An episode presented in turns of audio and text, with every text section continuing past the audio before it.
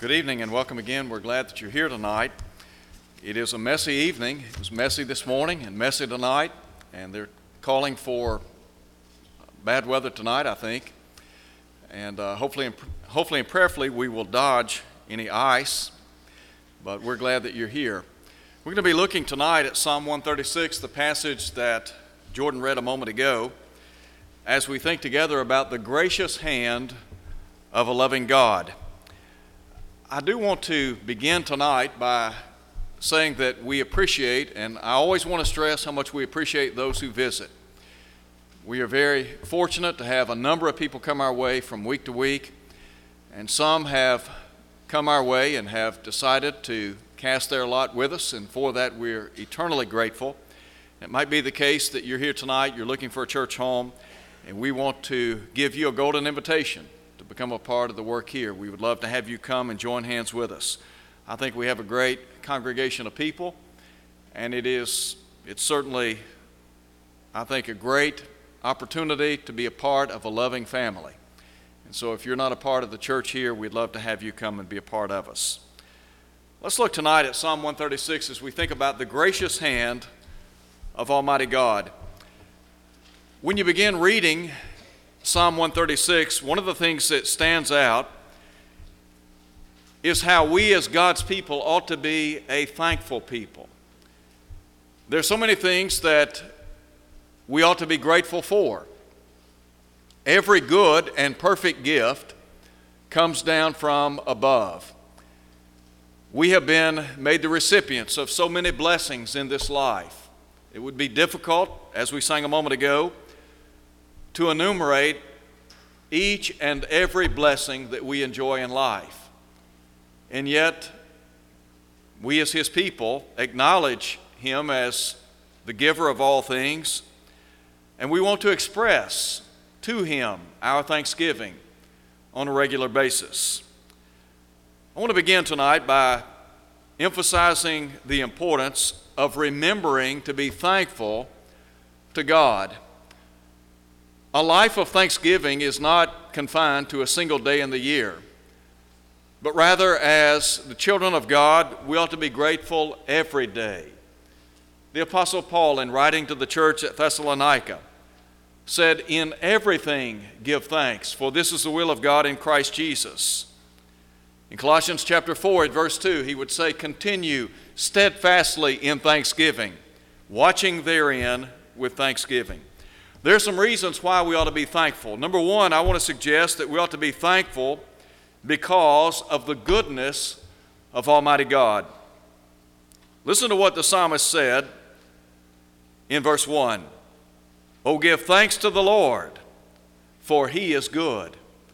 You recall in Psalm 100, the psalmist called upon those who were living in his age to make a joyful noise unto the Lord he went on to say that the Lord, He is good. God is a gracious God, but His goodness, hard to explain. The psalmist here said, The Lord is good.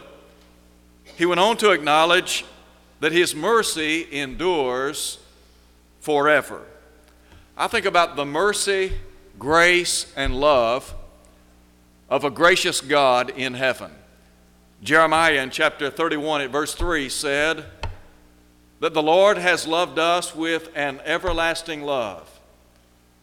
Go back and you look at the Old Testament. For example, the Pentateuch. And the Bible talks about the grace of Almighty God. Noah found grace in the eyes of the Lord. We have been the recipients of God's great and matchless grace.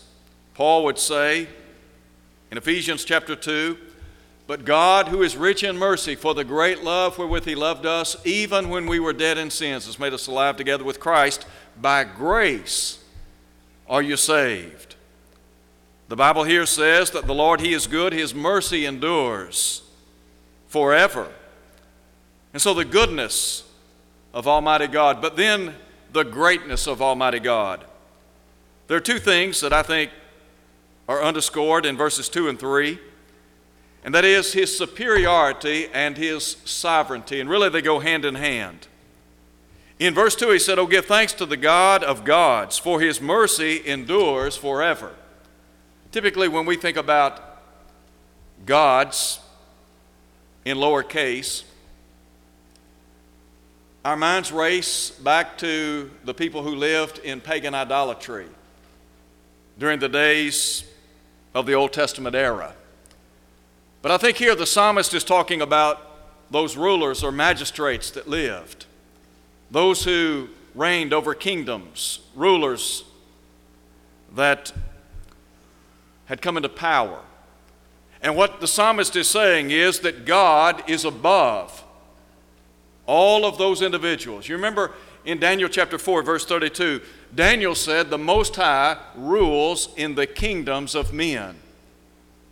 Paul would say in Ephesians chapter 4, verse 6, that God is over all.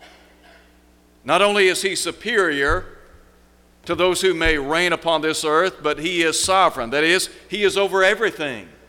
In Psalm 99, verse 1, the Bible says, The Lord reigneth. Everything is under his divine control. You look around in the world today and it seems chaotic. And we pause and reflect upon the state of our nation. And there are reasons for concern. We're alarmed. And yet, Almighty God is still in control, He's still on His throne. And the psalmist here is saying we ought to give thanks to Almighty God.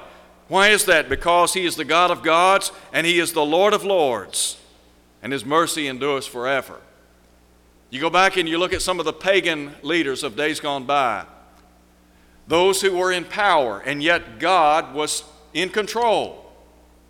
Today, God is in control. What about some reasons to be thankful to God? What are some causes for our thanksgiving? Well, the psalmist said one of the reasons we ought to be thankful is because of the creative power of Almighty God. Listen to him in verses 4 through 9. To him who alone does great wonders, for his mercy endures forever. To him who, to him who by wisdom made the heavens, for his mercy endures forever. To him who laid out the earth above the waters, for his mercy endures forever. To him who made great lights, for his mercy endures forever.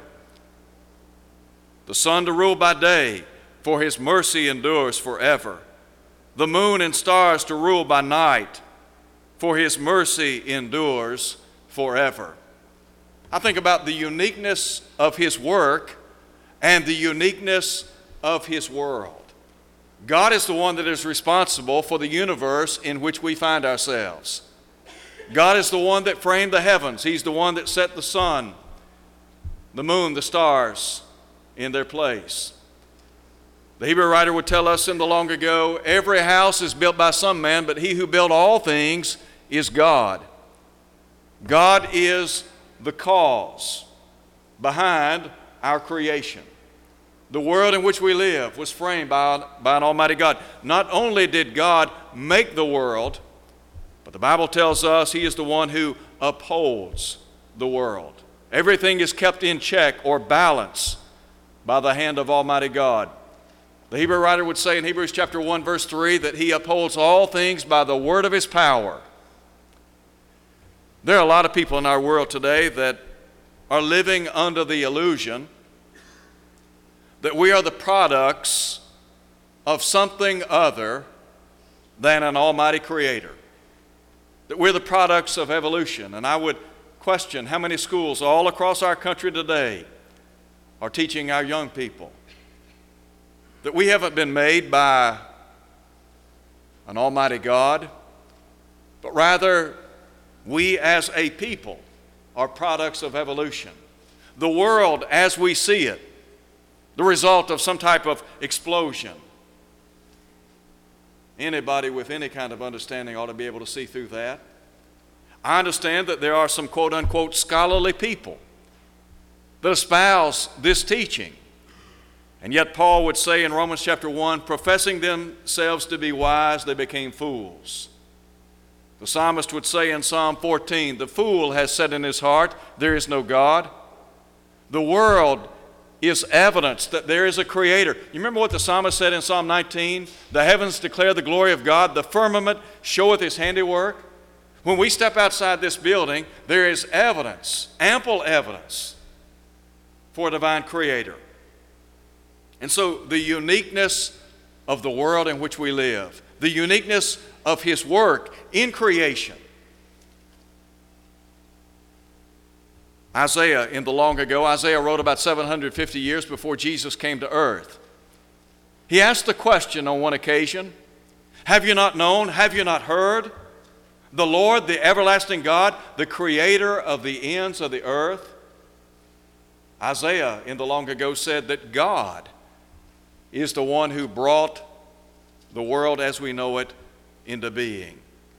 And then I think about his controlling power, not just his creative power but his controlling power. In verses 10 through 25, the psalmist really gives us a narration of God's bountiful care for his people. God needed a nation through whom he could bring the Messiah into the world. And so God called upon Abraham, and God would use Abraham to become a father of the Hebrew nation. And so in Genesis chapter 12, God said to Abraham, that in you shall all families of the earth be blessed. God later told Abraham that his people would, would sojourn in a foreign land for about 400 years in chapter 15, and that they did. And so in verses 10 through 25, the psalmist here begins narrating the bountiful care of Almighty God on behalf of His people. First, he cites the fact that it was God who delivered His people. Note, if you would, what is said beginning in verse 10. And I think about the constancy of the care that is provided by Almighty God. He said, To him who struck Egypt in their firstborn, and his mercy endures forever and brought out Israel from among them. For his mercy endures forever, with a strong hand and with an outstretched arm, for his mercy endures forever. You remember back in Exodus chapter 3, God had called upon Moses, and Moses would become the great leader and lawgiver of ancient Israel.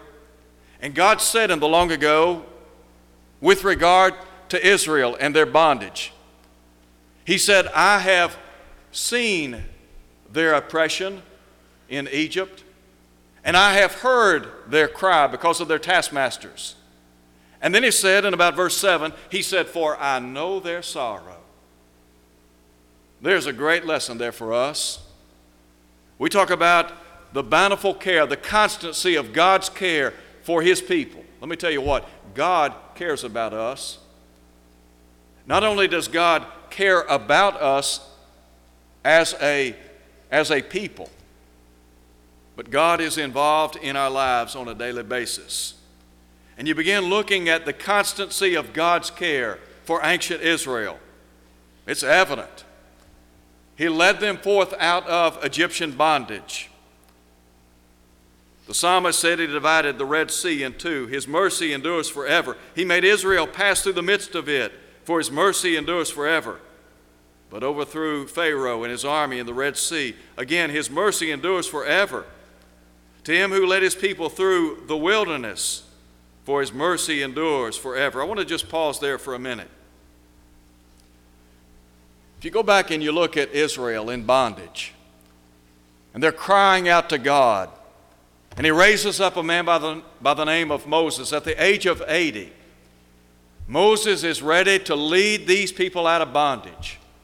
Moses and Aaron stood before Pharaoh, and Pharaoh, as we would say, toyed with them time and again. But when God had enough, he said, My people are ready to leave. And they came forth out of Egyptian bondage. And as the psalmist said, he overthrew Pharaoh and his army in the long ago in the Red Sea. God's care for his people, demonstrated time and again. I mentioned a moment ago, or rather, Exodus chapter 3 at verse 7, when God said, I know their sorrows. There is not a tear that falls to the ground by any child of God that our Lord is not mindful of. God knows our plight in life. Not only does He deliver His people, but the Bible says He directs His people. Verse 16, the Bible says, He led His people through the wilderness, for His mercy endures forever. Go back and look at Exodus chapter 13. And there you'll find Moses recording God leading or directing his people out of the land of Egypt. He didn't lead them by the way of the Philistines. He said, though that was near. And the reason was because he said, when my people see war, he said they might become discouraged and want to return to Egypt. So he led them by the way of the wilderness of the Red Sea. And so you see God leading his people out of Egyptian bondage and caring for them and directing them and bringing them to safety. In chapter 15 of the book of Exodus, you find Moses praising Almighty God for their deliverance. God may not direct us as he did ancient Israel and the long ago, but Make no mistake about it, He is still in control. He still directs us, doesn't He? How does He do that? Through His Word. Many of us today have GPS systems. It's a marvelous thing to be able to plug in an address and, and to find, find our way to our appointment or wherever it may be we're going. Let me tell you what, God can safely direct us through this world. I think about how, as children of God, we're on a journey. God's people were on a journey in the long ago. You and I today, we are journeying through life. We are but pilgrims or aliens, as Peter would say in 1 Peter chapter 2, here upon this earth. We are sojourners. Our ultimate destination is heaven, isn't it? Well, how can I get from planet earth to heaven? The only way that I know, follow the Word of God. It is, as the psalmist said, a lamp unto my feet and a light unto my pathway.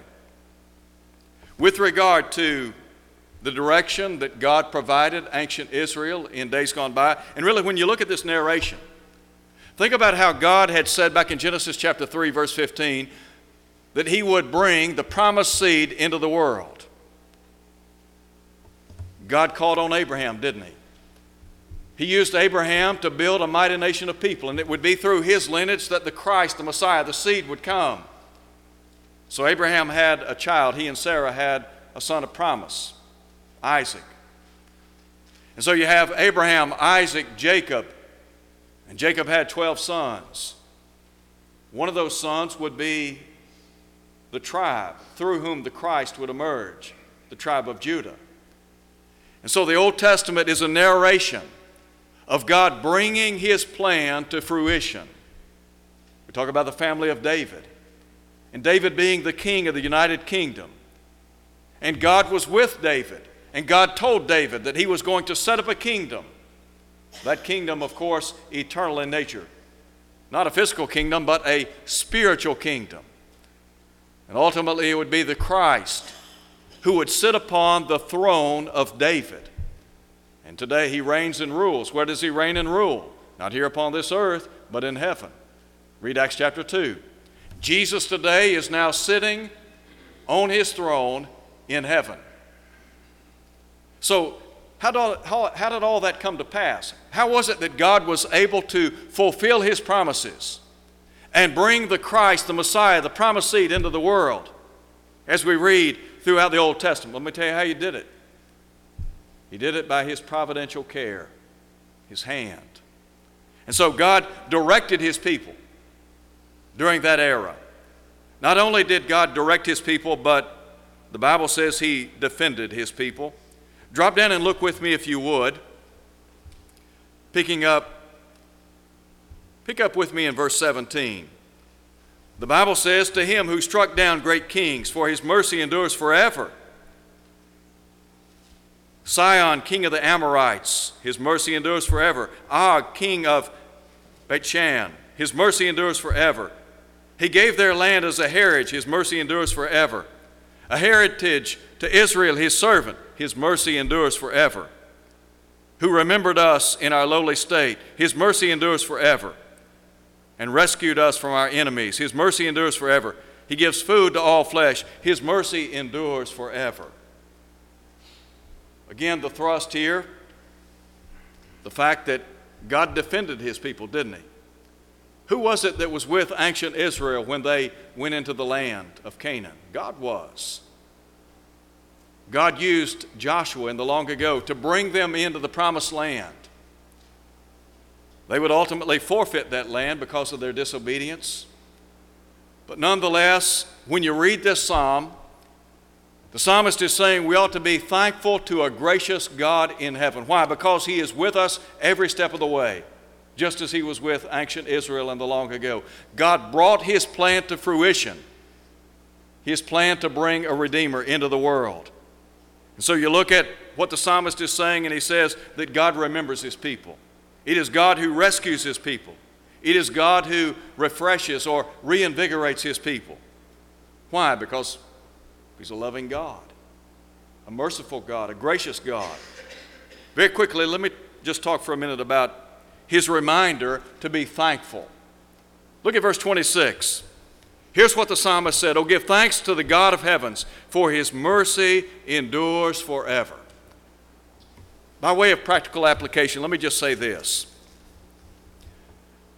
We ought to be thankful each and every day. There are so many things that, as children of God, we have to be thankful for.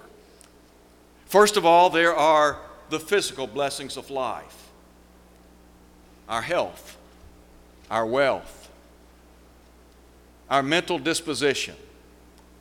Did you know that God is said to be the giver of all life, breath, and all things? Everything that we enjoy in this life comes from Almighty God. And so, physically speaking, we are but stewards of those things that God has entrusted into our hands. And the psalmist here is closing this, this particular psalm by saying, as the people of God, we ought, we ought to be reminded to pause in the midst of our busy lives and thank God. In our country, we have what is called Thanksgiving Day. And every year in November, we pause and reflect upon the bounty of Almighty God. The psalmist is saying that as a child of God, we ought to be grateful every day. Why? Because of those physical blessings. We live in a prosperous nation. It's not a perfect nation, but it's a prosperous nation. We get up in the morning we live in peace. We go to bed at night, again, in peace. We live in a country that affords us religious freedom. We live in a country in which we have plenty to eat every day. There are a lot of people in the world that don't have those blessings. Many of us, we have good jobs, nice homes, comfortable automobiles to drive in every day. Where'd all that come from? From God. And the psalmist is saying what we ought to do is be grateful to God for everything we have. Again, as Paul said, in everything give thanks. Why? Because this is the will of God.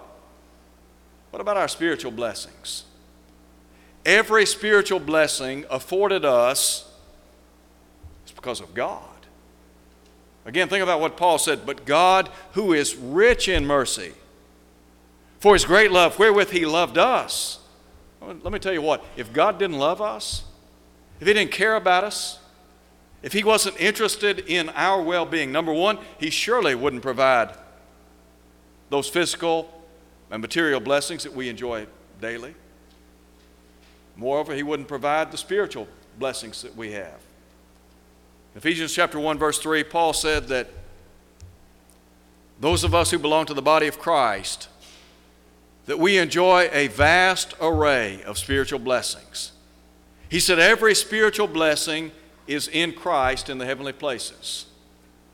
Let me tell you what, because of Christ, you can go home tonight and you can be forgiven. You can be among the redeemed. The Bible tells us that sin drove a wedge between us and God. Sin is what has alienated us from our Creator.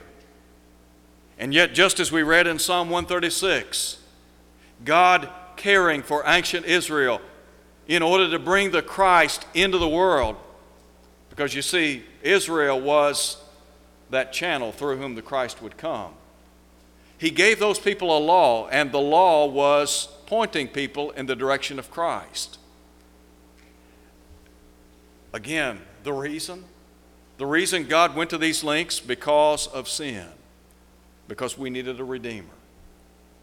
And so through Jesus Christ, our sins can be washed away. When you obey the gospel of Christ, the Bible says every sin purged, washed, you're cleansed. You can go home tonight. You can lie down on your bed and you can know that you're at peace with God. All of that possible because of the gracious the gracious hand of a loving God. You have the privilege of prayer because God is your Father and because God is concerned about your plight here on planet Earth. And what God says is, when you need me, I'm here. When you want to call, when you want to call upon me, all you have to do is pray. Here's what the Bible says The eyes of the Lord are over the righteous, his ears are open unto their prayers. The face of the Lord is against them that do evil. To know that God has given us a means to communicate with Him. He's communicated with us through His Word. He's told us, you've got all kinds of blessings. Those blessings are, wait, are just waiting to be tapped into. All you have to do is obey the gospel, live for me, enjoy the riches that I have to give you. I want to ask you a question tonight.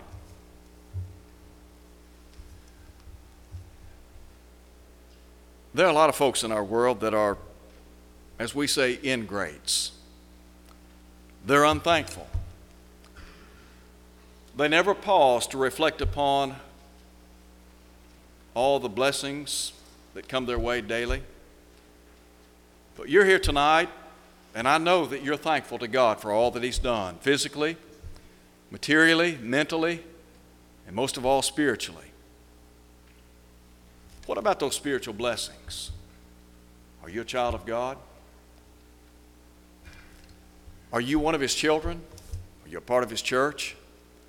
If you haven't obeyed the gospel, tonight is the night to do that. Become one of his children. Here's what you need to do put your faith and trust in Jesus as the Son of God. Jesus said, Except you believe that I'm He, you'll die in your sins. If you die in your sins, the Lord said, Where I am, there you can't come. And then you need to, well, you need, you need to be immersed in a watery grave of baptism. And why is that? Because when you do that, your sins are washed away and God adds you to His church. Now sometimes people say, well, why do I need to be a part of the church? Because that's where the saved are, Ephesians 5.23. So if you're here tonight and you're not a member of the church, I want to encourage you, to come to Christ. If you're here tonight and you're not faithful to His cause, why not come home? Why not come back to a loving God who will abundantly pardon? Why not do that this very hour? In a moment, we're going to sing a song, as we do after every lesson. Sometimes, for whatever reason, it may be that we just go through the motions. But it might be the case that you're here tonight and you need to respond. We don't want you to leave here. We don't want you to leave here without doing what you know you need to do. So I want to encourage you be thankful to God that your life has been spared up until this, this point in time in life so that you can make things right and be one of His children as we stand and sing.